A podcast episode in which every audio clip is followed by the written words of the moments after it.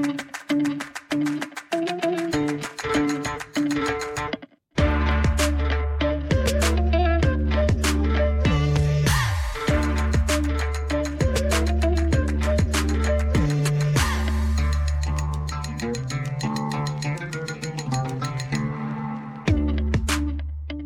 guys, og velkommen til Banat. Mit navn er Michelle Induta, og den her uge, den bliver lidt anderledes, fordi jeg har jo stjålet værtrollen for Phyllis, og øh, jeg har to rigtig, rigtig amazing gæster med i dag, og øh, den ene, hun hedder Maseret, og Hej. den anden, hun hedder Iman. Hej. Vi skal tale om øh, emnet identitetskrise, og øh, hvis man følger mig på Instagram, så er det noget, som jeg postede i går, hvor at... Øh, jeg fik nogle af mine følgere til at, ligesom at skrive ind til jer. Og identitetskrise. Hmm. Inden vi når dertil, der vil jeg faktisk gerne lige introducere øh, jer for alle sammen herude. Og vi starter lige med Meseret. Kan du fortælle lidt om dig selv? Åh, oh, hvor skal jeg starte? Jeg tror du vil introducere Nå, mig. Okay, sagtens, jeg tænker bare, måske bliver det lidt mere personligt, hvis det er dig, der gør det. Damn. Øhm, jeg er 27 år. Jeg skulle lige tænke mig, hvor gammel er jeg. Jeg er mor til en pige, der er tre år, og jeg har lige været med i X-Factor Yes. sidste års sæson. Kommer der en ny, ikke? Øhm, og det var også en fed oplevelse. Så hvad ellers kan jeg sige? Jeg, altså, det står mit hjerte nær det her emne, mm. så det er meget sådan, rart at være her for at snakke om det. Perfekt. Jeg tænkte jo nemlig, at, øh, at jeg lige hurtigt vil fortælle jer, hvorfor det er, mm. at øh, vi har det her emne, og hvor jeg faktisk kender dig fra. Øh, jeg kender jo Mr. Red fra Instagram, og øh, du har været en af mine følgere i et godt stykke tid mm-hmm. nu efterhånden, og vi har skrevet sammen øh, lidt frem og tilbage. Og øh, i mit gamle podcast, der, øh, der skrev du en besked til mig, og den rørte mig rigtig meget, da jeg læste, for jeg var sådan, wow, det her emne er et emne, vi 100% skal tage på et tidspunkt. Øhm, og øh, det blev så i dag. Ja. og jeg er rigtig, rigtig glad for at have dig med ind i studio, fordi at øh, det med at have identitetskrise, det er noget, som jeg tror, der ikke rigtig bliver talt om. Der bliver i hvert fald ikke talt nok om det, og hvad er det helt præcis, det betyder. Mm. Øhm, og jeg har faktisk valgt at tage Iman med os, fordi at den identitetskrise, som du har, den er jo, den er jo lidt anderledes yeah. i forhold til Masrets. Yeah. Øhm, og øh, det er mere sådan, hvem er jeg? Og hvor hører jeg til? Ja. Og jeg har været i du ved, forskellige sådan miljøer og så din, din historie er lidt anderledes, men jeg tænker faktisk, vi starter med Meserets historie. Ja. Og øh, Meseret, Mm? du er jo fra Etiopien Ja, og er blevet adopteret ind i en dansk familie. det er rigtigt. Kan du fortælle lidt om histo- din historie? Make it short, ikke? Øh, gør det kort. Jeg, jeg, øh, jeg er rigtigt fra Etiopien. Der voksede jeg op, indtil jeg var 8 år. Og det er faktisk en ret sen alder at blive adopteret. Men øh, sagen er, at øh, jeg blev nødt til at... Altså, det, hvad hedder det, maksimalt aldersgrænsen, aldersgrænsen, der var for at blive adopteret, det var 6 år. Mm. Så jeg blev faktisk nødt til at lyve. Men kort sagt, hvorfor jeg overhovedet endte med at skulle blive adopteret, det var jo, at øh, jeg voksede op i, op i bjergene i den nordlige del af Etiopien, sammen med mor og far og storsøster, og vi gik i skole, for det gør man, man starter som fireårig. Ja. Så jeg havde et helt normalt liv, altså hvad man nu kan kalde normalt. Det føles normalt. Det var det, jeg kendte til. Og så øh, på et tidspunkt, så blev vi kaldt hjem fra skole, og så fandt vi min mor død. Altså, i vores hjem, ikke? Og så vendte alt om, altså sådan på hovedet. Øhm, og så, min far, han var jo i militæret, og min mor var sådan traditionelt hjemmegående. Ja. Så lige pludselig så var det bare sådan, nu kunne han jo ikke tage vare for os, og ligesom øh, arbejder det hele. Så han følte, at øh, han troede faktisk også selv, at han skulle dø, fordi hun døde af en sygdom. Øh, hvad for en sygdom døde hun af? Det er sådan lidt, hold, lidt Ja, anonymt. Men, eller hvad siger sådan. Men privat, ja. Men grund til det, så troede han så også, at han skulle dø. Øh, og så valgte han så at ville give mig et bedre liv ved at adoptere mig til Danmark. Han havde allerede hørt om Danmark, sjov nok, fordi der var nogen, der lavede sådan noget farming, altså hvad hedder det... Øh, hvorfor har jeg glemt det, hvad det hedder på dansk? Lene? sådan noget farming. Oha. Landbrug. Landbrugsarbejde. Undskyld. Præcis. Så det havde været nogle danskere, altså en dansk virksomhed, der havde været der i Etiopien, og i Ja. bjergene og lavet sådan noget. Så han havde hørt om, hey, Danmark, det, det er virkelig godt. Så anyways, så han vælger så at vil adoptere mig til Danmark. Men der er et lille problem. Jeg kan ikke blive adopteret, hvis jeg har nogle forældre, der er i live. Ja. Så er han blevet nødt til at lyve og sige, hey, jeg er din onkel, det skal du altså huske at sige. Plus, lad os lige glemme dit, al- altså din alder. Ja. Du er alt for gammel, så lyv lige dig selv to år yngre. Så Ja. siger du seks. Og vi er ikke rigtig registreret på samme måde, som man er her i Danmark i system. Så det var jo ikke så svært. Men to sekunder, det kan ikke give bagslag, det her, du sidder og fortæller nu, vel? det skulle man tro ikke. det skulle jeg tro. Faktisk, jeg skal ind og sidde bagefter. er det det, du tænker? Ja. Nej, nej, nej, du kan ikke svare Okay. okay. bagslag. Det godt, det godt, det godt. Så det ender med, at øh, vi lyver om det, og vi får adoptionspapirerne i orden, og jeg, jeg siger farvel til min far som otteårig. Hvordan, hvordan var det at sige farvel til sin far som otte år? Altså, det, nu sidder jeg og tænker, det kan, jeg kan slet ikke sætte mig ind i det. Nej, det var virkelig, øh, hvad hedder det, det kunne jeg jo heller ikke selv. Jeg var bare sådan, hvorfor skal det her ske? Altså logisk set havde jeg på sådan et niveau, som altså, børn kan forstå. Mm. Havde prøvet sådan at kunne forstå, at okay, min, min far, jeg stoler på ham, han gør det her, altså, og ikke fordi han vil mig noget ondt. Mm. Han ville da Jeg, jeg faktisk... stolede jo på ham, så det var ikke sådan, at, øh, men det, var- jeg var jo bare ked af det. Ja. Ikke? Og øh, forvirret over, at øh, jeg ikke bare kunne være hos min far. Hvem vil ikke bare være hos deres Selvfølgelig, forældre? selvfølgelig. Selvom man logisk set godt kan forstå, at nu skal der ske noget, der er bedst for dig, og far har en plan, ikke? Ja. Øhm, Men var så- planen nogensinde, at du skulle tilbage til Ja. Italien? det er det, der er syge. Ja. Fordi jeg, jeg ønsker, at vi ikke havde lavet den aftale, fordi oh. den sidder i mig den dag i dag. Okay. Det der med, at man føler, at man skal vende tilbage til noget. Så jeg du ønsker, havde- at jeg bare havde sagt, lev dit bedste liv, fordi så kunne jeg altid vende tilbage, fordi jeg elsker ham at vokse op med ham og sådan noget, ikke? Ja. Men det der, man føler, at man har en forpligtelse til sin familie. Hvordan var det at, at komme til Danmark i, i så sen en alder, kan man nærmest sige? Ja, Øhm, og fra Etiopien, det er jo en helt... Det er to vidt forskellige verdener. Ja, jeg, jeg plejer at sige, at jeg fik identitetskrise af at møde dem i Danmark, og de fik identitetskrise af mig. Eller sådan en kulturschok Kulturchok, mere, ikke? ja. Men øh, det, det er sådan øh, surrealistisk, fordi at, øh, altså, jeg voksede op i en meget kristen familie, mm. ortodox, og så øh, var jeg altid i gang med at lave kryds, ligesom ved kors, mm. på mig selv, hver gang jeg så en kirke, og folk var bare sådan, what are you doing? Mm. Altså, der er mange ting, hvor man møder hinanden på forskellige måder, hvor man sådan tænker, vi er jo vidt forskellige. Det gør de jo ikke, og de synes, det er mærkeligt. Jeg bare sådan, hvorfor krydser I ikke på brystet og på panden? Like, kan I ikke se, der er en kirke der? Du ved, count your blessings. Så det virker mærkeligt, det, ikke? Det er sjovt, du siger det, Ja. fordi jeg er, jo, jeg er jo ikke født i Danmark. Nej. Jeg er født i Kenya, Ja. og jeg kom til Danmark som femårig. Ja. Så jeg kan godt føle nogle af de ting, du siger. Ja. Fordi jeg havde, altså jeg fik et chok, da jeg kom Ja. øh, til Danmark. Jeg var sådan der, what the hell is going on? For det første, jeg har aldrig set sne i mit liv, når jeg Nej. kom midt i december måned. Was Ja, er det ikke typisk, at alle afrikanere siger? Ja, ja, altså det var sådan der, jeg Det var gjorde jeg også. jeg kom Ja. ja. seriøst, Kastrup Lufthavn, mm. Michelle, fem år gammel, klipklapper shorts and a t-shirt, Mm. and mamma, fordi hun kom, min mor kom til Danmark, hvad hedder det, året inden jeg gjorde, så Okay. jeg boede faktisk i Kenya i et år, sammen med min mormor og min morfar. Ah. Øh, så da hun stod og ventede, hun havde jo glemt at fortælle mig, like, det her er ikke Kenya, der, Ja. det er ikke 30-35 grader. Nej. Så lige det der, det kan jeg godt forstå, og jeg, jeg, jeg var jo i chok, da jeg kom til Danmark. Ja. Hvorfor folk vide? Ja. Ja. Hvorfor, hvorfor kigger folk sådan der på mig, ikke? Ja. Og det er jo sådan, jeg har jo kun set hvide mennesker på tv, så Nå. den der... Yes. Jeg har jo også haft identitetskrise, så derfor jeg var rigtig... Det det. Jeg, jeg har glædet mig til at have den her samtale med jer. Ja. For jeg var sådan, er jeg den eneste, der føler mig Nej.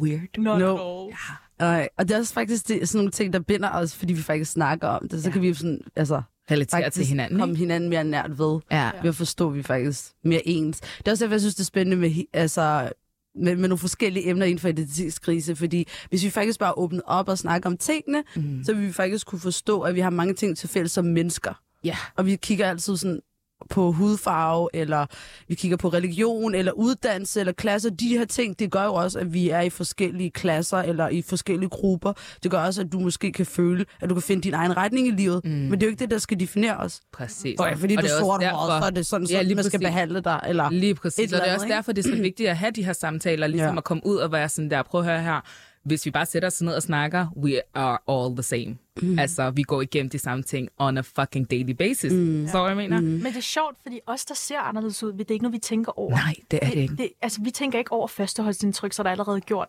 Så er der allerede gjort en form for fordom om os. Ja. Men det oplever vi så bagefter, ikke? Ja. Præcis. Men Iman, din historie, den er jo lidt anderledes, og den ja. tænker jeg lidt, vi skal lidt ind på. Ja. Fordi, hvordan, hvad, hvordan vil du definere din identitets... eh, Wow, nu... Blablabla, identitetskrise. Jeg tror, den er langt fra færdig. Ja. Altså, jeg tror, jeg tror bare, at, at jeg har været i så mange miljøer og så mange steder, at jeg er bare blevet en meget fordomsfri person. Mm. Altså, I was forced to be open-minded. Ja, tak. Altså, fordi det, det er ikke sådan, jeg er blevet mødt ja. meget af tiden, desværre. Altså, nu har du haft tørklæde på, Ja. øh, og har valgt at tage det af. Ja. Og øh, jeg tænker lidt, jeg vil rigtig gerne ind og høre det miljø, du var i, øh, fordi jeg ved, du har været meget i det islamiske miljø, måske det, man vil kalde ekstrem. Øh, fortæl lidt om det miljø. Altså, øh, growing up mm. har jeg altid været lidt i midten. Altså, jeg har hverken været sådan, hvordan skal man forklare det? Øh, det, som en normal pige vil være, Mm. og det, som, Men hvad er en normal pige? det ved jeg ikke engang. Altså, det ved jeg ikke. Sociale konstruktioner af, hvordan en kvinde eller en pige skal være. Ja. Øhm, og, og, og det har altid måske rejst nogle øjenbryn indimellem. Fordi, uh, I guess a woman has to be a kind of feminine. Mm. Øh, og den var jeg bare ikke i touch med. Øhm, Ja, yeah, I'm sorry. Nej, altså slet ikke undskyld. Tal, tal, Hanne. Ja, yeah, det, er, det er en del af det. Jeg undskylder rigtig meget. Ja. Og det er fordi, at jeg har altid skulle beklage, før jeg overhovedet kunne udtrykke noget. Mm. Fordi så virker det som om, at så falder paraderne lidt. Så man nærmest sådan, nå okay, she har, du, hun har allerede sagt undskyld. She's nice. Hun er sød. Ja, Hun er genert. yeah, she, she knows how to say sorry. Mm. Og, og, og det er bare sådan en... Og så prøver jeg også en anden ting. I use humor a lot. Og så, du ved, jeg taler fem sprog, og det er også en del af min identitetskrise. Jeg skifter over hele tiden. Mm. Jeg kan ikke ud af at være på én balance. Fordi det, altså, jeg tror bare, identitetskrise, det er sådan en flow. Mm. Hvad, for nogle ta- øh, hvad for nogle fem sprog taler du? Øh, jeg taler kurdisk, tyrkisk, arabisk, dansk, engelsk. Okay. some of them are bit, need, a, need a bit of work. Ja. Men, øh, men, det, men jeg kan godt, altså bliver jeg væk i Mellemøsten, I'll come home. Okay, Og sindssygt. bliver- bliver- bliver væk i- Du ved, forstår du, jeg skal nok finde min vej hjem Ja, igen. ja, ja, ja. Men øhm, ja, jeg glemmer meget. Hvad var spørgsmålet? Spørgsmålet, jeg vil faktisk bare rigtig gerne ind øh, på det med, at du har haft tørklæde, og ja. Du ved, hvordan det var at have tørklæde. Hvad har du mødt på vejen? altså alt. Øhm, jeg kan huske, altså jeg havde en mor, der gik med niqab, hvilket vil sige, uh, and she was a part of a, a group, der var måske 10. Lad os lige forklare. Hvad niqab er.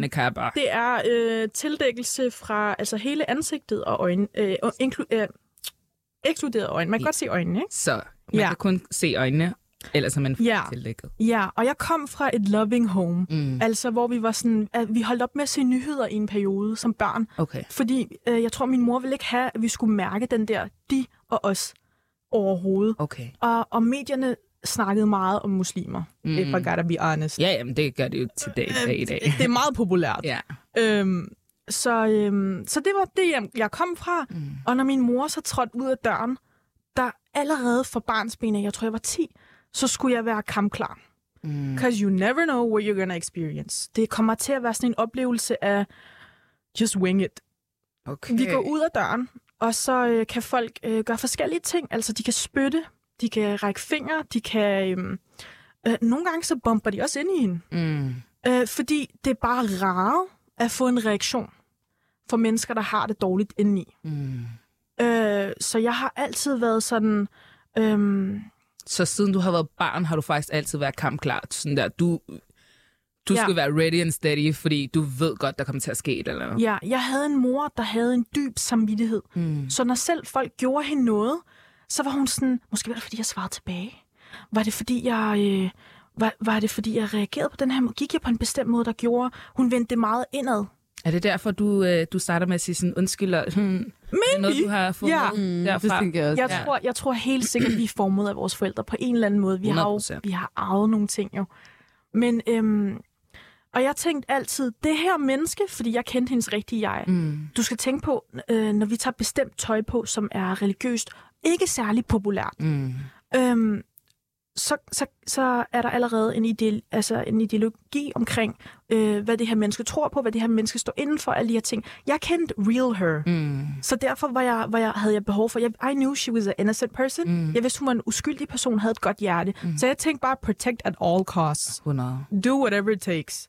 Og, og, og det, der var meget interessant, der hvor min identitetskrise allerede formede sig, det var, når jeg gik med min mor, de ting, jeg oplevede, og jeg, jeg prøvede nogle gange at vække hende desværre. Jeg, jeg var nødt til at sige, og jeg tror, fordi jeg var et barn, så prøvede hun at skærme mig. Jeg prøvede væk hende og sige, så du ikke han række fingre af dig? Mm. Så du ikke han? Og så kunne jeg, kunne jeg huske, at hun fik mig til at fokusere på andre ting. ej, kan du se den der fugl? Ej, hvor er den flot. She made, she made it all disappear. Men det gjorde, at jeg tænkte, oh hell no. I saw what I saw. Ja. Og, og det gjorde, at jeg ligesom var nødt til at, øh, det ved jeg ikke, have, være hendes Gør stemme. oprør med måske, fordi det er sådan lidt, hvis din mor heller ikke kan se, hvad du ser, agtigt, eller ved, at hun ikke anerkender det lige Ja. der på den måde, du følte, du havde brug for det, ved Ja. at sige, hey, jeg kan godt se det, og ja. det er faktisk ikke i orden, men jeg vælger bare at fokusere på det positive. Hvis hun havde sagt det måske, så havde du sådan tænkt, okay mor, jeg, du ser faktisk, hvad jeg ser, og du ser mig, og hvad jeg Absolut. ser. Men øh, vi vælger bare en anden gang, eller, sådan en anden fremgangsmåde at løse det på. Ja. Så kunne der have været noget andet. For, fordi jeg kender da godt selv det der med, at hvis folk ikke ser det, der gør ondt, Ja, ja, ja. så er du bare sådan, nu gør det mere ondt.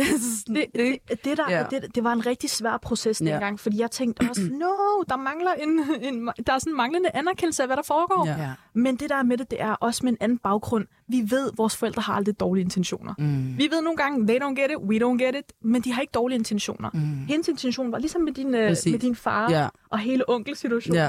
He just wanted a better life for you. det er det. Øhm, og det var det samme med min mor. Hun prøvede at skærme mig for nogle ting. Men Føler du måske nogle gange, at det har givet lidt bagslag, at hun skærmede dig så meget, da du var lille? jeg, jeg, jeg, jeg vil ønske, at vi decideret levede i et samfund, hvor folk kunne få lov til at se ud, som de ville. Fordi hun havde ikke øh, den nødvendighed af at skærme mig, hvis bare samfundet lå være med at angribe os, mm. når vi gik på gaden. Mm. Giver det mening? 100. Så, så, så jeg kan bebrejde min mor alt, jeg vil for at skærme mig. Jeg ved, hvad hans intention var. Mm. Hvad er menneskers intention, som, som slår, spytter og, og, og øh, siger skældsord til en kvinde, der faktisk går med sit barn? Did you ever think about the kid? Ja. Det, det er tit det, jeg tænker over. Det er sådan, der er også et barn involveret. Altså, jeg, jeg må indrømme, at øh, nu har jeg selv rigtig mange veninder, der har tørklæde på. Ja. Og øh, også efter jeg har lavet nogle forskellige spørgerunder, men jeg har set rigtig mange modbydelige ting, hvor at det kommer seriøst out of the blue. Mm. Ja. Du kan gå på gaden, Ja. så er der en mand eller en kvinde, der råber et eller andet og skrider hjem til dit eget land, eller Ja. du ved, bliver spyttet på og bliver slået, skubbet. Jeg Ja. har faktisk set det hele efterhånden, hvor at I was ready to fight people. Det, men det er derfor... Like, jeg var klar til at komme... Ja, yeah. Ja, you and me. Du, altså, det var, det var der der, vi var. Forstår du, hvad jeg mener? Fordi ja. at jeg var bare sådan der, hvordan føler du retten til at svine et andet menneske til? Du kender ikke personen. Ja. Så fordi at jeg har det her på, eller fordi min veninde har det her på, så vil du komme med en kommentar, like, are you crazy? Who the fuck raised you? Forstår Ja, du, hvad jeg mener? ja, ja. Øhm, og, og det, jeg har været så chokeret. Ja. Og jeg valgte faktisk flere gange at, at have lavet forskellige spørgerunder, det der med at, at have tørklæde på, og faktisk bare at høre det fra folk, som har tørklæde på, som oplever de her tingerne daily, fordi det er som om, at det ikke findes. Ja. Når man taler med folk udefra, så er det bare sådan, ej, slap nu af, det er ikke så slemt. Men prøv at høre her, det er slemt. Ja. Altså, der var nogle historier, hvor at, øh, en, en mor havde gået med sit barn, og altså, eller, øh, i en barnevogn, Ja. hvor en person legit var kommet out of the blue og skubbet barnevognen ned. Ja. Men ved du, hvad mine tanker omkring det her det er? Mm. Jeg tror, der ligger så meget skam i racisme, Mm. og det er ikke alle, der kan tage den her svære samtale. Det er ikke alle, der gider dykke ned i den, fordi it hurts. Mm. Og undskyld, jeg siger det særligt, hvis man er ved, det gør ondt, fordi det desværre, ja, jeg har oplevet det fra. Så det er en samtale, for eksempel når jeg sad, jeg, der, er, der er et scenarie i mit hoved, jeg aldrig nogensinde glemmer, Mm. da jeg mødte ind på mit studie første dag. Mm. Øhm, eller første uge hedder det. Øh, vi skrev forskellige samfundsproblematikker op. Du ved, ja, der var folk i min studiegruppe, der ligesom havde kommet fra forskellige miljøer. Der var nogen i min klasse fra rockermiljøet, fra misbrugsmiljøet, øh, fra forskellige miljøer. Øh, det miljø, jeg kommer fra, og den bagage, jeg har, det samfundsproblem, jeg har oplevet, det er racisme. Mm. Og det er meget af det. Jeg kan huske, at jeg rækte fingeren op, fordi alle andres øh, samfundsproblematik stod derop. Jeg rækte fingeren op, og så sagde jeg, øh, hvorfor står racisme ikke på tavlen som et samfundsproblem? Og så blev alle bare paf. Mm. Og så var jeg sådan, øh, are we gonna pretend that I didn't say what I just said? Så et folk valgte faktisk at ignorere det, du sagde der. De forstod ikke, at det var et samfundsproblem, eller jeg ved ikke lige, hvad der gennemgik i deres tanker. Mm. Måske de ikke kunne identificere med det. Ja. Ja. Og jeg tænkte, jeg tænkte sådan her, alle er blevet inkluderet. Mm. Why not me? Mm. This is the bagage, jeg kommer med. Mm. Og så, og så øh, lagde jeg mærke til, at læreren fortsatte undervisningen. Ved du, hvad jeg så gjorde? Fordi efter, efterhånden, når man har debatteret med rigtig mange mennesker, mm. og generelt øh, snakket med rigtig mange omkring det her emne, mm. så ved man, der er en key i det her. Det er, øh, bring a white person to the argument. Mm. Så det, jeg gjorde, yeah. Wallah, det var yeah. ligesom sådan, jeg fik bekræftet alle de ting, jeg havde oplevet. Yeah. Så jeg tog fat i mine studiekammerater, så sagde jeg, okay, øh, jeg har bemærket, efter jeg sagde det der, så tager hun ikke min hånd mere. Kan du ikke være sød og række fingeren op, og så sige det, jeg lige sagde?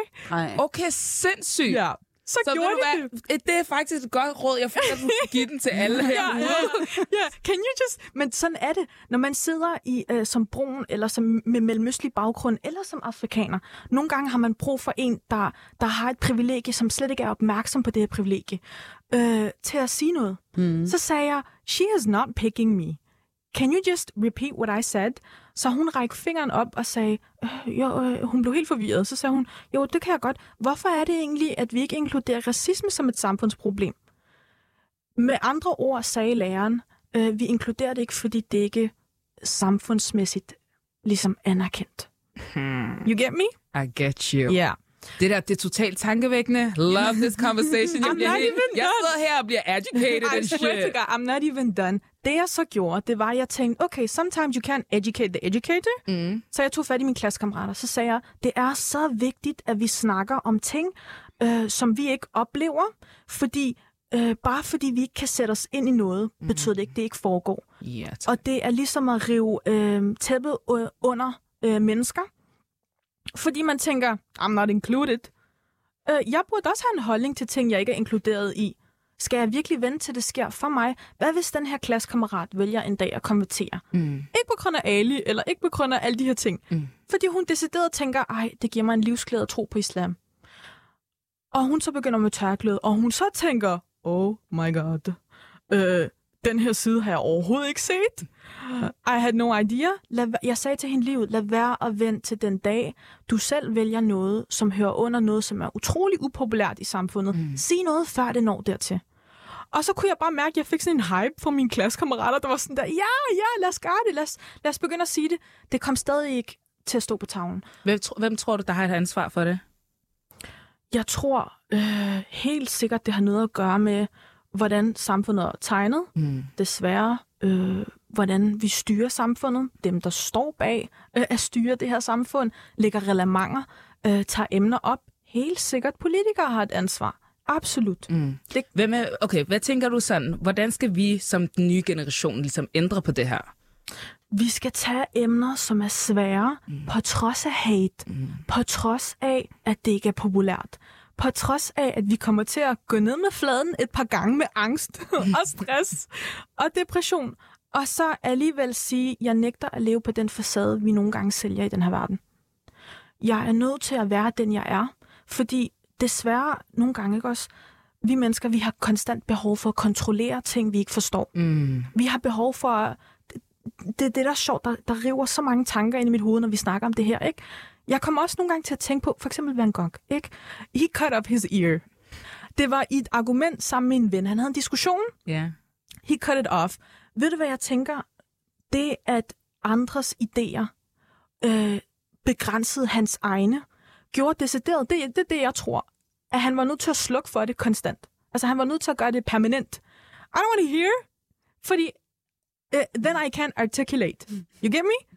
så kan jeg ikke, så kan jeg ikke øh, bruge min kunst. Yeah. Fordi hvis jeg begynder at tænke som dig, mm. I'm never gonna involve. Og, og det er det, det, der er med det. Det, vi kan kontrollere, det er ikke vores reaktion, mm. eller det er vores reaktioner, mm. det er vores egen krop, det er, hvad vi hører.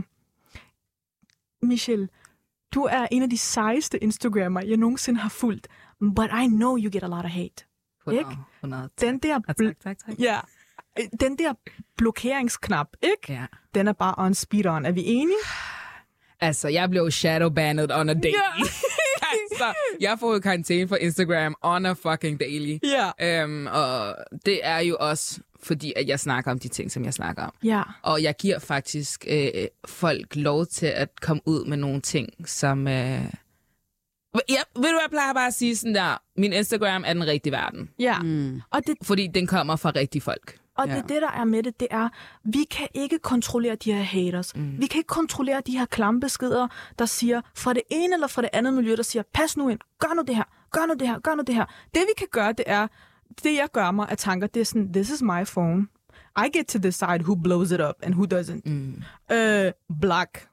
I'm very sorry. You're disturbing my peace. Black. Yep. Jeg har Ærligt, det er... Nej, seriøst, det er I ikke. Jeg swear to God. lært det. Ja, jeg, jeg ville ønske, jeg havde lært det sådan der noget før. Ja. Det der med bare sådan der at blokere, og Ja. bare være sådan der, I need my peace. Ja. Mm. Altså, Ja. så... Ja, fordi hvis vi lytter til de her mennesker, ikke prøv at lægge mærke til, Ja. det vi gør forkert i deres øjne, Mm. det handler rigtig meget om deres forståelse. Mm. Jeg fik engang en påmindelse, hvis man kan sige det sådan, Ja. om at rette mig ind. Ved du hvad, du græder rigtig meget på sociale medier. Øh, øh, måske skulle du arbejde på dit selvværd. Mm. Thank you very much. Uh, that's your opinion. I'm still gonna cry. Hvorfor skal, uh, hvorfor skal gråd være tabubelagt? 100 procent. Why can't I cry? You don't cry? I think you should get it checked. Mm. Uh, fordi crying er, er, hvordan skal man forklare det? Det er normalt. Ja. Altså, det er normalt. Ved du, hvad Eller det betyder? folk burde græde noget mere. Men ved du hvad, jeg skal lige hoppe herover, fordi ja. jeg, har, jeg har lige nogle, øh, nogle spørgsmål Ja. øh, med. Fordi jeg er sindssygt interesseret i at høre, hvordan det var at blive adopteret ind i en dansk familie, og hvordan sådan der, har du formået at holde dine afrikanske værdier i takt? Mm. Godt spørgsmål. Øh, altså, jeg tror, min alder, ikke, det spiller en stor rolle. Jeg var jo faktisk 8 år, ikke? Mm. Så jeg havde allerede sådan, min, min far var meget sådan, sjov nok, og lidt atypisk, en meget moderne etiopisk mand. Mm-hmm. Øhm, så for, altså for mig voksede op i Etiopien, hvor at jeg kendte mine værdier, kulturelle værdier, religiøse øh, værdier, men også bare sådan mine værdier til at have en mening som kvinde. Mm. Det er sjovt, fordi det kom fra min far, ikke? Mm. fordi det er lidt atypisk, føler jeg. Øhm, øh, selvom vi voksede op i en meget traditionel familie, så fik jeg altid lov til at vise, at jeg havde en stemme. Og jeg var faktisk værd at putte i skole, og jeg ikke bare skulle være en housewife og sådan nogle ting. Så jeg havde nogle gode værdier med fra start af, så jeg var i gang med at gå i skole, og jeg var altid top 3 akademisk, så jeg var sådan, I felt smart. Også the clever one. Ja, altså jeg elskede bare det der confidence, jeg- altså selvtillid, jeg fik af det, og selvværd. Så øhm, det, det var faktisk sådan meget af det. Og, og det der med også en mand stemme, altså min største hovedrolle, altså min superstjerne, ikke? Supermand, ligesom kan fortælle mig, at du har en stemme, den er vigtig. Mm. Så det hjalp også lidt med øhm, det, men bare generelt min familie, og ja, så det hjalp. Hvad var spørgsmålet, spørgsmålet ikke? det er når man ranter. Det er bare mere sådan der, jeg, jeg er meget interesseret i- værdier, ja, så ja, min kultur, vi faktisk gik meget op i det. Vi tog Ja, meget i men da du kirke, kom til Danmark? Og, jamen det, jeg tror bare, det var fundamentet, og sjovt nok, det er også det, mit navn betyder. Mesra betyder fundament, og man giver det til det Wow, første okay. fødte. Ja. Så jeg havde bare mit fundament i takt. Wow. Og har man det, hvor man har en virk, altså virkelig vigtig, eller hvis man kigger på videnskab og sådan Ja. noget, ikke? så sådan, de første otte år er de vigtigste Mm. Ja. af et barns liv, fordi det er dit fundament. Ja. Så jeg havde allerede stærkt fundament. Min identitet var allerede bygget op. Det der ord, når man skal sige det hurtigt, ikke? Ja, det, det Mit identitet, det var i takt, og det var stærkt. Ikke fundamentet af det, så det var det, der gjorde, at øh, jeg var klar til kamp. Mm. Hvis der var nogen, der havde et issue med, Girl. at jeg havde en brun hudfarve, Mm. eller at jeg ikke... By the way, jeg lærte at snakke dansk på tre måneder flydende. Wow. Lad mig bare lige sige det, ikke? Ja. Så når de hørte mig snakke, altså, øhm, og, og så alligevel kunne se, at jeg var brun, så var de sådan lidt nogle gange forvirret. Mm. Øhm, så det var også det der med, at, at, og jeg tror, identitetskrise mest af alt, identitetskrise mest af alt handler om for mig, og har handlet om i al den her tid, det var at forstå det som barn, fra et barns perspektiv, og forstå mig selv som barn, mens jeg var barn, Mm. Ja. hvor en voksen kunne hjælpe mig. Det var min danske mor. Ja.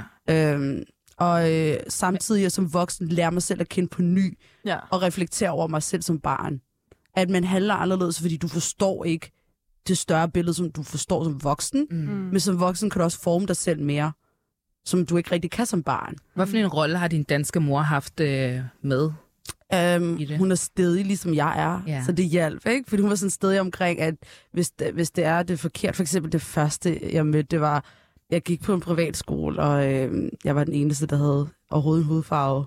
Altså, de var altså det er der ikke noget galt i, men vi var også ude på landet, ikke? Mm. Men det gjorde også bare, at jeg mødte aldrig nogen, der kunne forstå, at jeg havde noget andet- kultur med mig, eller noget andet sprog, eller en anden historie. Mm. Så derfor var det sådan rimelig svært for mig. Så var der nogen, der gjorde mig opmærksom, helt uskyldigt gjorde det mig opmærksom på, at jeg havde en anden hudfarve. Ja. I sådan en helt random samtale, ikke? Ja. Så kom jeg hjem til min mor, sådan helt fornærmet. Hvorfor siger de til mig, at jeg er brun? sådan, som om der var et eller andet galt med det. Sådan, Ja. De havde irriteret mig. Øhm, men det var bare op i mit hoved, så var jeg sådan, er der noget galt i det, siden de skal sige det? Jeg har bare gået rundt og været brun jo hele mit liv, især i Etiopien. Det er jo ikke noget, man nævner. Nej, ved. jo nej. Det er vi ikke alle sammen bare brune dernede, ikke? Ja. Ja. Men for dem er det jo anderledes. Det er deres øh, kulturschok, at de ser på mig bare sådan, hey, du er faktisk brun. Og så kommer jeg hjem til min mor, og hun var sådan, skat, kom, lad os gå hen til spejlet. Og så kigger vi på mig, og så er hun sådan, du er brun. Jamen, ved du, hvad jeg også har oplevet, der er mange, der siger, når de møder folk med en anden baggrund, Ja. øh, så, så får vi tit at vide, ej, hvor spicy! Og vi ser det ikke som spicy. Nej. Vi er bare Bare sådan, normalt jo. Det, Ah, det er normalt, ja. men det er jo ikke normalt for dem. Og det er også det der med, jeg plejer at sige, jeg får identitets... Eller ikke identitetskrise, men jeg får kulturschok af at komme her. Men det har også lært mig, at det gør folk også at se mig. Ja. Og ret ofte, det er også bare for at tage den positive vej, som også er en rigtig vej. ja. Øh, der er jo også nogle af de der negative, som du har oplevet, de der ting, som også er rigtig negative. Det er heller ikke, fordi jeg ikke har oplevet noget negativt. Men hvis man kigger på det store billede af, sådan, altså hvis man kigger på, min oplevelse i hvert fald har været, ja. rigtig mange af dem har været ignorante. Ligesom jeg også har været ignorant. Jeg troede med det samme, at de mente noget ondt med det, da de sagde, hey, du er brun, men for dem, de ser ikke så mange af dem. Jeg var den eneste på skole overhovedet. Ja. Men da jeg mødte den negative version på den samme skole, det var da jeg løb. Jeg var rigtig god til at være løber. Jeg løb fra jeg var 11 til jeg var cirka 17 år. Okay. Jeg startede med langdistance, det er meget etiopiansk, ikke? Det ligger i blodet. Ja. så Det er, sådan, derfor var det er sådan en East African thing, det der. så jeg tænkte, hey, jeg skal lige tage noget etiopisk med til Danmark, så jeg kan føle mig sådan helt. Ikke? Det er det der med at føle sig splittet. Ja. Ja. Men jeg kunne lige identificere med det der det igen, og identificere sig et eller andet, man kender. Jeg er fra Etiopien, jeg vil gerne lave løb. Jeg var super god til det, men det viser sig, at drengene, der var fra en ældre klasse, de synes, det var sådan lidt nederen, fordi, hey, du er en pige, sådan, vi skal kunne charme os ind på dig, fordi vi har muskler, vi, sådan, vi kan flex på dig, fordi et eller andet, ikke? Mm. Ja. Men det kunne de ikke. Ja. Jeg var stærkere og hurtigere end dem. Ja. Mm. Hvad er der flexer? Jo, så skulle du måske have lidt hjerne, det havde jeg jo også. Ja, Så, det var ah, så du lidt, kom faktisk med hele pakken. Hvad, hvad kan du komme med, ikke? Ja, ja. Øhm, men der, der hørte jeg racistiske kommentarer på løbebanen, hvor de ville sådan, "Svøge, run, run, nigga, run. Mm. Øhm, men det var også for mig sådan mere motivation, så var jeg sådan, "Åh, nu skal jeg bare blive hurtigere, så jeg kan irritere jer mere. Men hvis jeg ikke havde den der fundament af, at jeg vidste, hvem jeg er til en vis grad, ikke? Så kunne det have break. så kunne det have gået helt galt. Ja. Men jeg vidste, at min far havde gjort mig stærkere, altså min, min fundament i Etiopien, ikke? Ja. Øhm, ja, så jeg ved ikke, om jeg har svaret på spørgsmålet. Det har du, men Ja. jeg, altså, jeg må indrømme, jeg har Du er overvældet, eller? Ja, men Ja. Jeg, jeg, jeg er lidt chokeret faktisk, og samtidig så ved jeg ikke rigtig, hvorfor jeg er chokeret. Fordi jeg havde en samtale med en af mine venner for ikke særlig lang tid siden, og øhm, du ved, han var sådan, men burde, du burde faktisk kunne forstå, at du ved, at du ser anderledes ud. Mm. Så var jeg sådan, øh, ja, men hvorfor gør I mig opmærksom på det? Ja. Forstår du, hvad jeg mener? Ja. Mm, Det, det er jo ikke normalt, så var han sådan der, men Michelle, prøv lige at vente den om. mm, Hvis jeg kommer ned, øh, hvis jeg rejser med dig for eksempel til Kenya, ja, så vil jeg få præcis den samme treatment. ja, Så er jeg sådan, der er faktisk forskel. der er forskel. Der er forskel. Mm. Fordi det er som om, at de nærmest bliver forgudet, Mm. når du kommer derned som en hvid person. Mm. Ja. Det er som om, at du er du bliver set som at være højere, og det er der, du ved, Der er forskellen ligger. privilegier, man tager med sig. Det Men er er også den der sjove vinkel, når det er hvide mennesker, fordi min mor, ikke? Mm. Den danske mor, elsker hende.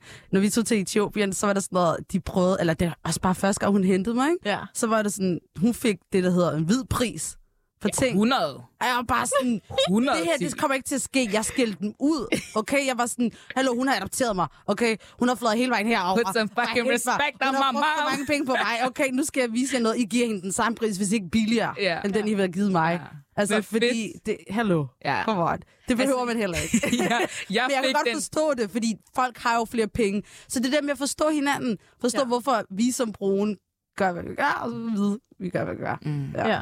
Ja. Men det der, du sagde med, at jeg har mange negative oplevelser. Mm. Men prøv at se mig i studiet i dag. Jeg er smilende, og jeg er næsten 90 procent af mit liv glad. Jamen, når jeg siger negativt, så er det mere, fordi det, og det, du oplevede, var jo ikke noget, der gav dig noget positivt. Det er ikke Ja. så meget dig som person. Ja. Nej, nej, men det, Men det er har rigtigt- bygget hende til gengæld. Præcis. Men det er rigtigt, hvad du siger. Jeg har haft mange negative oplevelser. Mm. Men det, der er med det, det er grund til det, det jeg snakker om. Det er Mm. fordi, at det er det, vi vælger at ignorere. Mm. De glade stunder er vi gode til på, mm. På læg mærke til Instagram, mm. er fyldt med Ja. glæder og, og alle de der gode ting, vi, vi oplever i vores liv.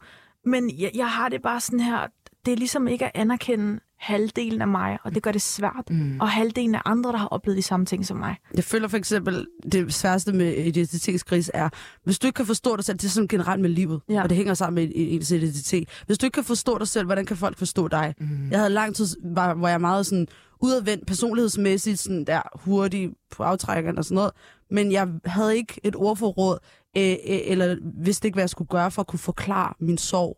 Ja. Jeg kunne ikke selv forstå den, fordi jeg snakkede ikke om den. Ja. Jeg var meget introvert med de ting. Ja. Men så snart jeg begyndte at snakke om det, så var der flere, jeg kunne sådan relatere til. Og flere, der forstod mig, og så blev min verdensbillede bare større. Mm. Og så blev min verden mere positiv. Ja. Så det der med, at hvis man lukker af, så får du ikke noget positivt ud af det. Ja. Kom, også hvis du hele tiden er i øh, angrebsposition eller i forsvar. Ja. Ja. Altså, jeg blev også sådan semi-bitter af at have kommet med dumme kommentarer, fordi jeg altid antog, at de mente noget negativt. Ja. Fordi en negativ oplevelse af, at de, råbte run, run, nigger eller et eller andet, gjorde det. Mm. Men faktisk, jeg forsvarede mig selv i den situation. Jeg sagde det til skolelærer, han skældte mig ud med lukket dør lige foran mig. Ja. Og så kunne jeg høre det, og så følte jeg mig forsvaret. Han Mm. sagde, det der, det Ej, vil engang have, det skal ske for mine børn. Så det der med at åbne sig op. Men der er jo mange andre gange, hvor folk ikke tør, Ja. fordi de har hørt om dårlige hændelser. Mm. Så de er sådan, det, det vil jeg ikke gøre noget ved. Jeg lavede, øh, jeg lavede på et tidspunkt en spørgerunde, hvor at, øh, at jeg kunne se, dem, som havde mest identitetskrise, mm. det var faktisk mixed race kids. Uh, ja. Okay. Ja, og det var, øh, det var den enten at var en blanding af at være halv hvid og, og halv sort, eller halv sort og halv araber, eller hvad det nu var. Mm. Mm. Og det er det der med, hvor fitter jeg ind? Ja. Når jeg er sammen med min danske side, så, så bliver jeg bare set som at være hende mørke, og når jeg er sammen med min afrikanske side, så er jeg hende den hvide. Ja. Og det er jo bare altid sådan, det kommer til at være. Mm. Hvad tror I, at vi ligesom kan forberede vores børn på? Fordi alle vores børn her er mixed, er de, ikke? Mm. Kommer fra to. Nej, nej. Din, Ja, han er for tyk. Ja. han er helt tyrker. Ja. Okay. Ja. Men på en eller anden måde føler jeg, at det var bare lige inden vi startede på det. Jeg føler, at vi alle sammen har det der med, at vi føler os så sådan, på den ene side og på den anden side. Ja. Mm. Fordi det der med identitet. På den ene side er vi jo i Danmark. For eksempel for mig selv, jeg kan snakke om mig selv. Mm. Jeg har en dansk familie. Jeg kender til mine afrikanske rødder. Jeg har været dernede med min familie. Jeg havde brug for det, fordi hvis min altså danske familie ikke mødte min afrikanske familie i Etiopien, så følte jeg mig ikke helt. Mm. Jeg følte mig splittet. Jeg havde benene på hver verdensende. Mm. Og det føltes bare ikke i orden. Jeg kunne ikke føle, at jeg kunne leve. Jeg følte, at jeg skulle overleve. Så hvis vi ikke føler, også mens vi er i Danmark, at vi skal gøre det, som den ene side også og den anden side også, men vi kan forene, for det er en svær ting. Det, ja. sådan, for resten af vores liv, så skal vi forenes med de to sider Ja. og finde vores værdier inden for det. Og det er jo det, der er svært. Det er derfor, det hedder en krise. Mm. Ja. Altså, Men jeg tror, jeg tror altså, på, på den identitetskrise, som jeg har, er nok den omvendte af din. ja. De snakkede dansk rundt omkring mig, Ja. og så, var jeg, så skulle jeg hjem og, og translate Ja. everything. ja.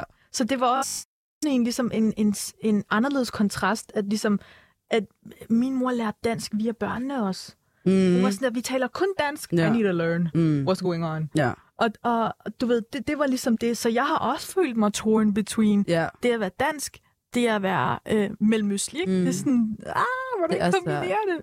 Men Jeg tror, hvornår, de er, hvornår er man dansk? Hvornår er man dansk nok?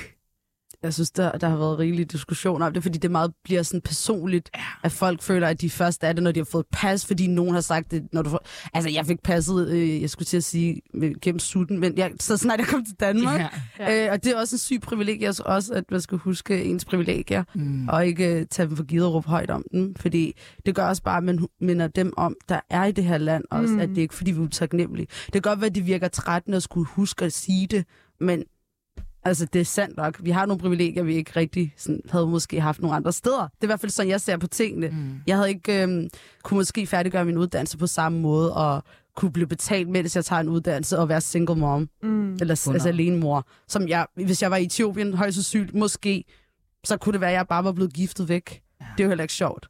Men ja, det, jeg også kommer til at tænke på, det er, at om man er født her eller ej, Mm. øh, du kom her, kom her ind med et Mm. godt grundlag. Mm. Jeg kom også her ind med et godt Mm. grundlag. Jeg føler også, at jeg kom herind. Ja, Og du kom også med ja. ind med, hvorfor er det, at vi, at vi skal føle, at oh my god, du skal være ekstra taknemmelig. Hvorfor jeg er ikke øh, gæstearbejder? Jeg er ikke ligesom, øh, hvordan skal jeg forklare det? Jeg er ikke ligesom kommet til et samfund, der ikke vil have mig. Jeg kom her med åbne arme.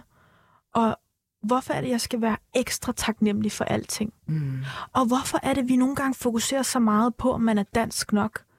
er dansk bare, du ved, øh, top of pop, eller hvad? Er det, er det fordi, det, det vi er opvokset i, det er det eneste, vi ved er det rigtige? Mm. Øhm, hvorfor kan jeg ikke være proud Middle Eastern? Forstår du, hvorfor? Jamen det er det, fordi det kan du mm. nærmest ikke sige højt. Altså når du sådan siger højt, okay, sådan der, oh, I'm so proud to be black, mm. du ved, sådan, og Mm. Gem Ja. dig selv, ikke? Ja, Mm. ja, ja. dig selv. Ikke så højt. Det lov. Altså, Ikke så højt. seriøst, ikke så højt. Ja. Lille, ikke? Ja, ja. Eller bare, fordi, jeg, jeg har det sådan her. Når I tager til udlandet, Ja. og folk spørger, where are you from? ja. Hvad svarer I? Altså, det er faktisk hele vejen jorden rundt. Også i Danmark, så ser jeg fra Etiopien. Er det rigtigt? Ja, men det er det, jeg mener. Ja, altså, jeg er intro- indoktrineret. Jeg siger, jeg er fra Danmark, Også og det er helt u- ubevidst. Også mig. Det Okay, er første, okay. jeg siger. Ja. Nu har jeg lige været i Portugal, Ja. og du ved, man, jeg mødte en masse mennesker sådan, oh, where you from? Where you from? Oh, I'm from Denmark. What about you? Og de fleste svarede det land, de boede i. Ja. Okay, men hvis du spørger mig, hvor bor du? Så bor jeg i Danmark. Ja. 100 Men den er- jeg er men, men det er jo ikke det, du bliver spurgt om. Du, du bliver faktisk spurgt om, Hvor where kommer are du you- fra? Hvor kommer du Det er fra? det, Etiopien. Where are you from?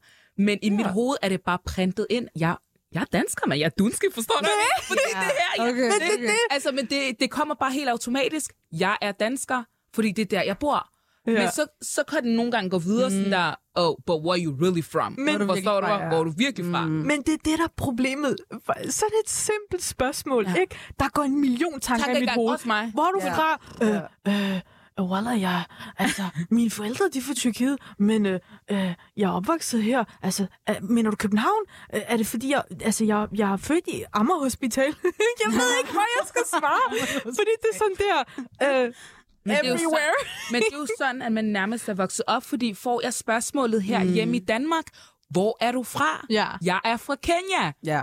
Kan I se, hvad jeg mener? Ja. Det er så underligt, at vi er bygget op på den der måde, synes jeg personligt. Ja. Øhm, fordi, ja, Jeg tror, man skal gøre, hvad der sådan, føles rigtigt for en Ja. selv. Fordi at, Ja. ja. øh, der er jo selvfølgelig forskel, hvis vi tænker bare helt teknisk. Hvis du skal igennem det, er altså, lufthavnen og ud at rejse, så står der noget på dit pas, som gælder. Det kan du ikke bare lave om, fordi du synes, det er hyggeligt at Ja. sige noget andet. Ja. Det er sådan principielt, ikke? Ja. Men ellers, når folk spørger dig her og sådan noget, jeg tror bare, vi skal prøve at være sådan mere rolig omkring det, fordi jeg havde også svært ved at sige, at jeg var afrodansker, fordi jeg bare sådan, mm. selvfølgelig er, har jeg mega meget afrohår, og jeg Ja. jeg, tror ikke aldrig, jeg, jeg tror aldrig, jeg har men- brugt det ord afrodansker. har danske Det lærte jeg faktisk af Jeg har Mary. dansk kultur i mig. Jeg er også dansk. Jeg er både dansk. Hvis man nu spørger mig, hvordan identificerer du dig selv Mm. som dansk-afrikansk? Jeg plejer at sige som et kinderæg, fordi når du kigger på mig, jeg er meget brun at se på indvendigt. Hvid er også virker hvid, når jeg snakker, og jeg er meget... Det er der ikke noget galt i. Det er sådan, jeg er. Ja. Altså, jeg kan hoppe med på de der julefrokost-jokes. Ja, Men det kan 100. jeg også, hvis jeg... Ja, men Jeg tror, præcis, det, det- det det- hedder det- noget specielt. Jeg tror, det hed, hed det ikke bindestregs et eller andet. Hvad var det der ord? Det hedder... øh, Er det Men igen, så prøver du at søge efter noget, der er rigtigt. Ja. Hvad er rigtigt? Det er, jeg, det er det, jeg husker, at når man... Ja, Hvorhen? Ej, det, jamen, jeg tror, jeg tror Ja. ærligt talt ikke. Og nu switcher jeg den lidt, Ja. fordi at Okay. øh, i den afrikanske kultur, mm. det her, jeg, har, jeg er opvokset med en, øh, en dansk far. Min mor blev gift øh, i Kenya, og så flyttede vi til Danmark. Det var grund til, at vi kom til Danmark. Og øh, jeg har opvokset på Vesterbro, du ved. Ja. Sådan og meget Danish school, I'm white girl, forstår du egentlig? Hvis man, nej, ærligt talt, der var mange... Jeg blev mødt, øh, jeg mødte afrikanske veninder, mm. som meget sent faktisk, det var min teenageår. Ja. Hvad det, Øh, du mødte? Ja, det var der, jeg mødte min første afrikanske veninder, I'm not gonna lie. Ja. Altså, der har selvfølgelig været nogen, som jeg har mødt til sådan kenyanske fester og sådan noget, men det var ikke, det var ikke veninder. Nej. Så for mig var det et totalt kulturschok. Ah. Ja. Ja. Den har jeg også oplevet. Ja, det har du også Ja. oplevet. Så det var rigtig chokerende for mig ligesom at, at komme ud og sådan der, okay, hmm, hun har en sort mor og en sort far, og der var så meget, du ved, sammenhold på en eller anden måde, så jeg, jeg slugte det hele til mig. Jeg er jo vant til, at for Vesterbro, der er, en- der, er, der er rigtig mange danskere der, ikke? Og du ved, jeg er opvokset med, ærligt talt, min barndomsveninde, hun var somalier, mm. og hendes familie var nok den eneste afrikanske familie, som mm. jeg der er Mm. opvokset med. Ja. Mm. Believe it or not. Nå, det er det. Ja, så da jeg kom første gang til øh, en af mine, øh, mine barndomsveninders fødselsdag, jeg glemmer det aldrig, fordi det var første gang, jeg tog S-toget. Jeg er jo Vesterbro tjek, jeg er Indre By, ikke? Så det var sådan der, jeg skulle tage S-toget til Avedøre, og øh, jeg kan huske, jeg havde været til sådan en afrobeat fest mm. af en art inden, Ja. og så havde vi mødt hinanden, øhm, og så tog vi til den her fødselsdag. Og jeg var helt blown out, fordi jeg var sådan, oh my god, de er jo ligesom mig. Ja. de er jo ligesom Du fandt mig. selv på jeg den fandt side, mig ja. selv på en eller anden måde, og du ved, jeg var bare sådan, siden den dag, mm. var vi bare sammen every single day. Ja. Ja. Jeg følte på en eller anden måde, at min mor faktisk lidt glemte mm. vores kultur. Øh, og, og, og alligevel ikke, når jeg tænker tilbage. Men jeg følte ikke, at du ved, jeg havde den der 100%... Sådan havde hun skjult det for mig, eller hvad? Hvorfor har jeg først opdaget det nu? Hvorfor? Vi fucking litty, forstår du, mener? Hvorfor hun skjulte det her? Det er fordi hun skjulte men du ved, Ja. hun blev bare gift med en dansk mand, mm. og hun kendte ikke så meget til, du ved, forskellige Det miljø, afrikanere, ja. det miljø, mm. så det kom først senere hen. Ja. Så da jeg begyndte at komme i det miljø, så var jeg bare sådan der, oh my god, I'm never coming back. Ja. Ja. We are, like, we are amazing. Ja. Lige pludselig havde veninder, jeg kunne relatere til, som jeg ikke kunne relatere til, da jeg voksede op. Ja. Ja. Hårproblemer for eksempel. Hårproblemer, du ved, Foundation. hudfarvesproblemer. Jeg har foundation, like, come on now, forstår du? Du ved, er alle de der ting, maden er jeg jo vant til sådan der, når mine danske veninder fra folkeskole og sådan noget kom, du ved, min mor har jo også lært at lave dansk mad og alle de her ting, og mm. du ved, det var bare nyt for mig. Mm. Det var sådan der, wow. Så var jeg sådan, I'm never going back. Nej, så fik du lige det er snakket vel? Ja, ja, men det, du ved, det var bare sådan... Og der tror jeg faktisk for første gang, at jeg sådan der fandt mig roots på en eller anden måde. Mm. Øhm, og det gav mig bare et eller andet. Det gav mig bare et eller andet, og jeg, fra den dag så var jeg bare sådan der, det her, det er faktisk den vej, jeg skal gå. I'm gonna be totally proud about it. Mm. Fordi igen, mm. men As you should. as I As you should, should. men det var noget, som jeg faktisk ikke skulle have ventet til, indtil jeg var teenager. Ja. Mm. Ja, jeg hvad flyttede til? København, da jeg var sådan 16, så jeg var 17 eller sådan noget. Mm. Det var også først der, jeg begyndte at komme til de der fester og sådan noget. Til festerne, der gør jeg det mad. Ja, ja, Så var bare sådan, okay, mad og det hele, og sådan alle sammen. Og der, der gik det også op for mig, at jeg vidste heller ikke engang, hvordan jeg skulle befærde mig omkring dem. Ja. Og jeg siger dem, fordi jeg, det er også en, de er også en del af mig og omvendt. Men jeg vidste bare ikke, det var en ny kultur. Ja. En ny måde at mødes på. Fordi ja, jeg vidste godt, ligesom du også havde mødt den kenyanske del og være sammen. Det var bare ikke det samme. Ja. Fordi når man så mødes med de forskellige afrikanske, så det er noget helt andet, end da jeg voksede op i Etiopien og tog til de der etiopianske bryllupper og sådan noget. Det er jo en måde at være på, ikke? Men altså, vi mennesker, vi er jo også bare flokdyr jo. Vi leder altid efter et sted, hvor vi passer ind. Ja. Men måske vi skal bare acceptere, at vi kan passe ind på mange måder. Ja, Og hvis vi faktisk holder fast ved det, så kan vi møde flere mennesker og lære dem Absolut. det. absolut. 100%. Ja. Men ved du hvad? Tag lige en lille hurtig pause. Okay.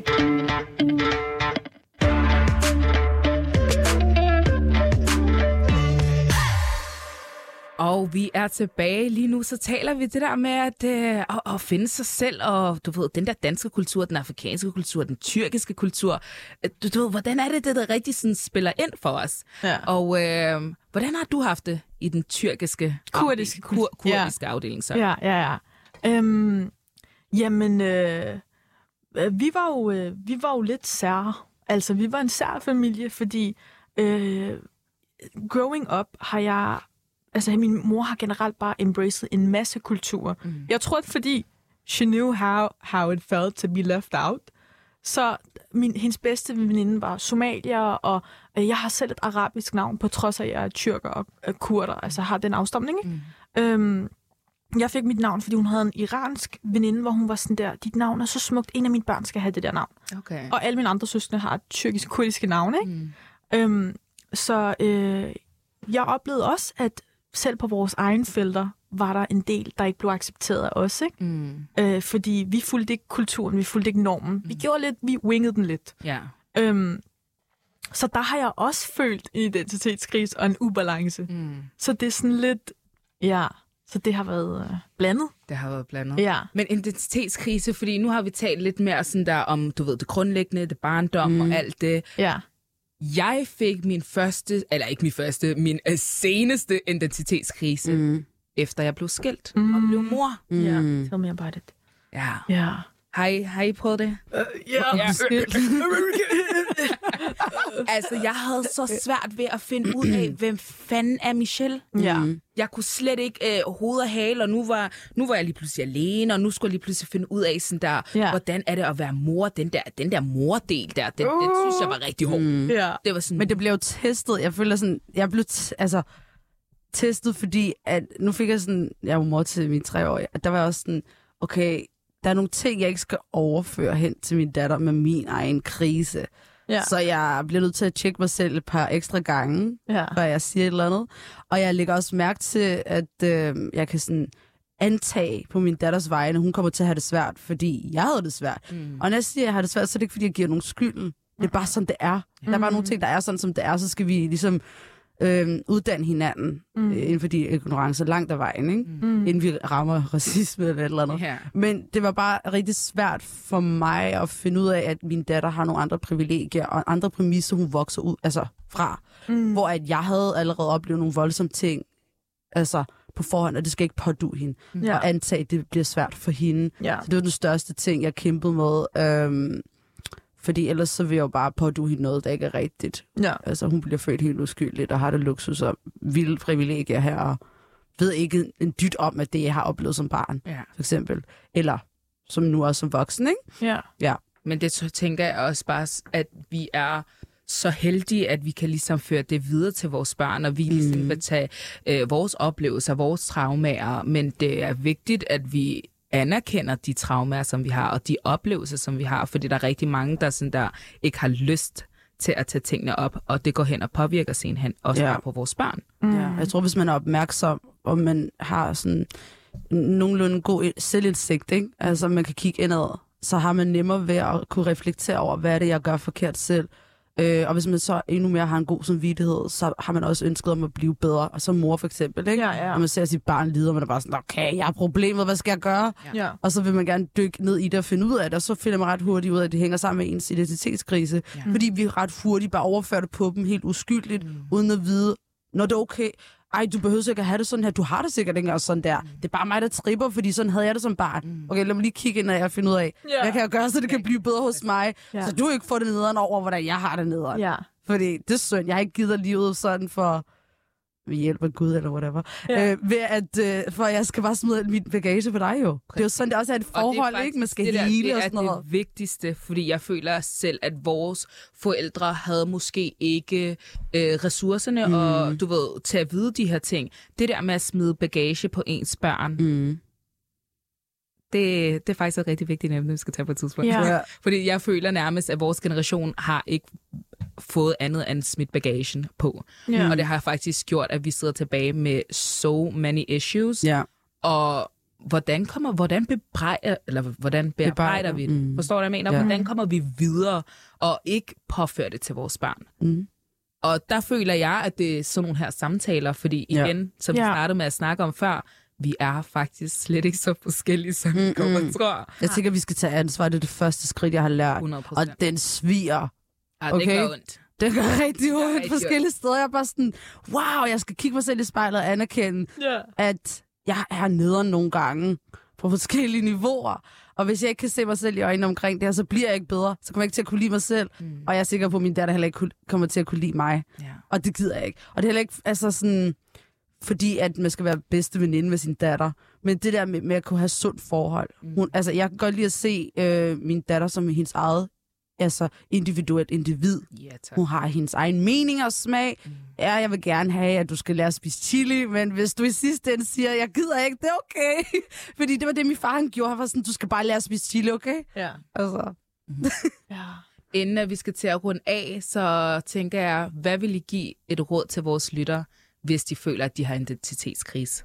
Vær endnu mere dig selv. Selvom everyone siger det omvendte. Mm.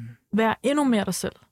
Og så husk, at if you get hated on, it's because you're doing something. Something right. Mm-hmm. Yes. Hvad siger du, Masud? Et godt råd. Øj, jeg er vis nok. Jeg selvfølgelig jeg skal være 70 år med gråt nok hår til at sige sådan noget ting. Hvad kan jeg sige? Jeg tror, det vigtigste for mig er at øh, prøve at kigge indad. Ikke? Det, det er rigtig nemt at være hård og, og, og vil være i øh, kamp øh, og sådan noget. Men kig indad og prøv at Mm. se, om du øh, har nogle ting, du vil arbejde på, som faktisk kan hjælpe andre. Altså, Ja. Jamen, ved I hvad, guys? Jeg tænker, vi runder af. Tusind, tusind tak for, at I havde lyst til at være med i dag. selv tak.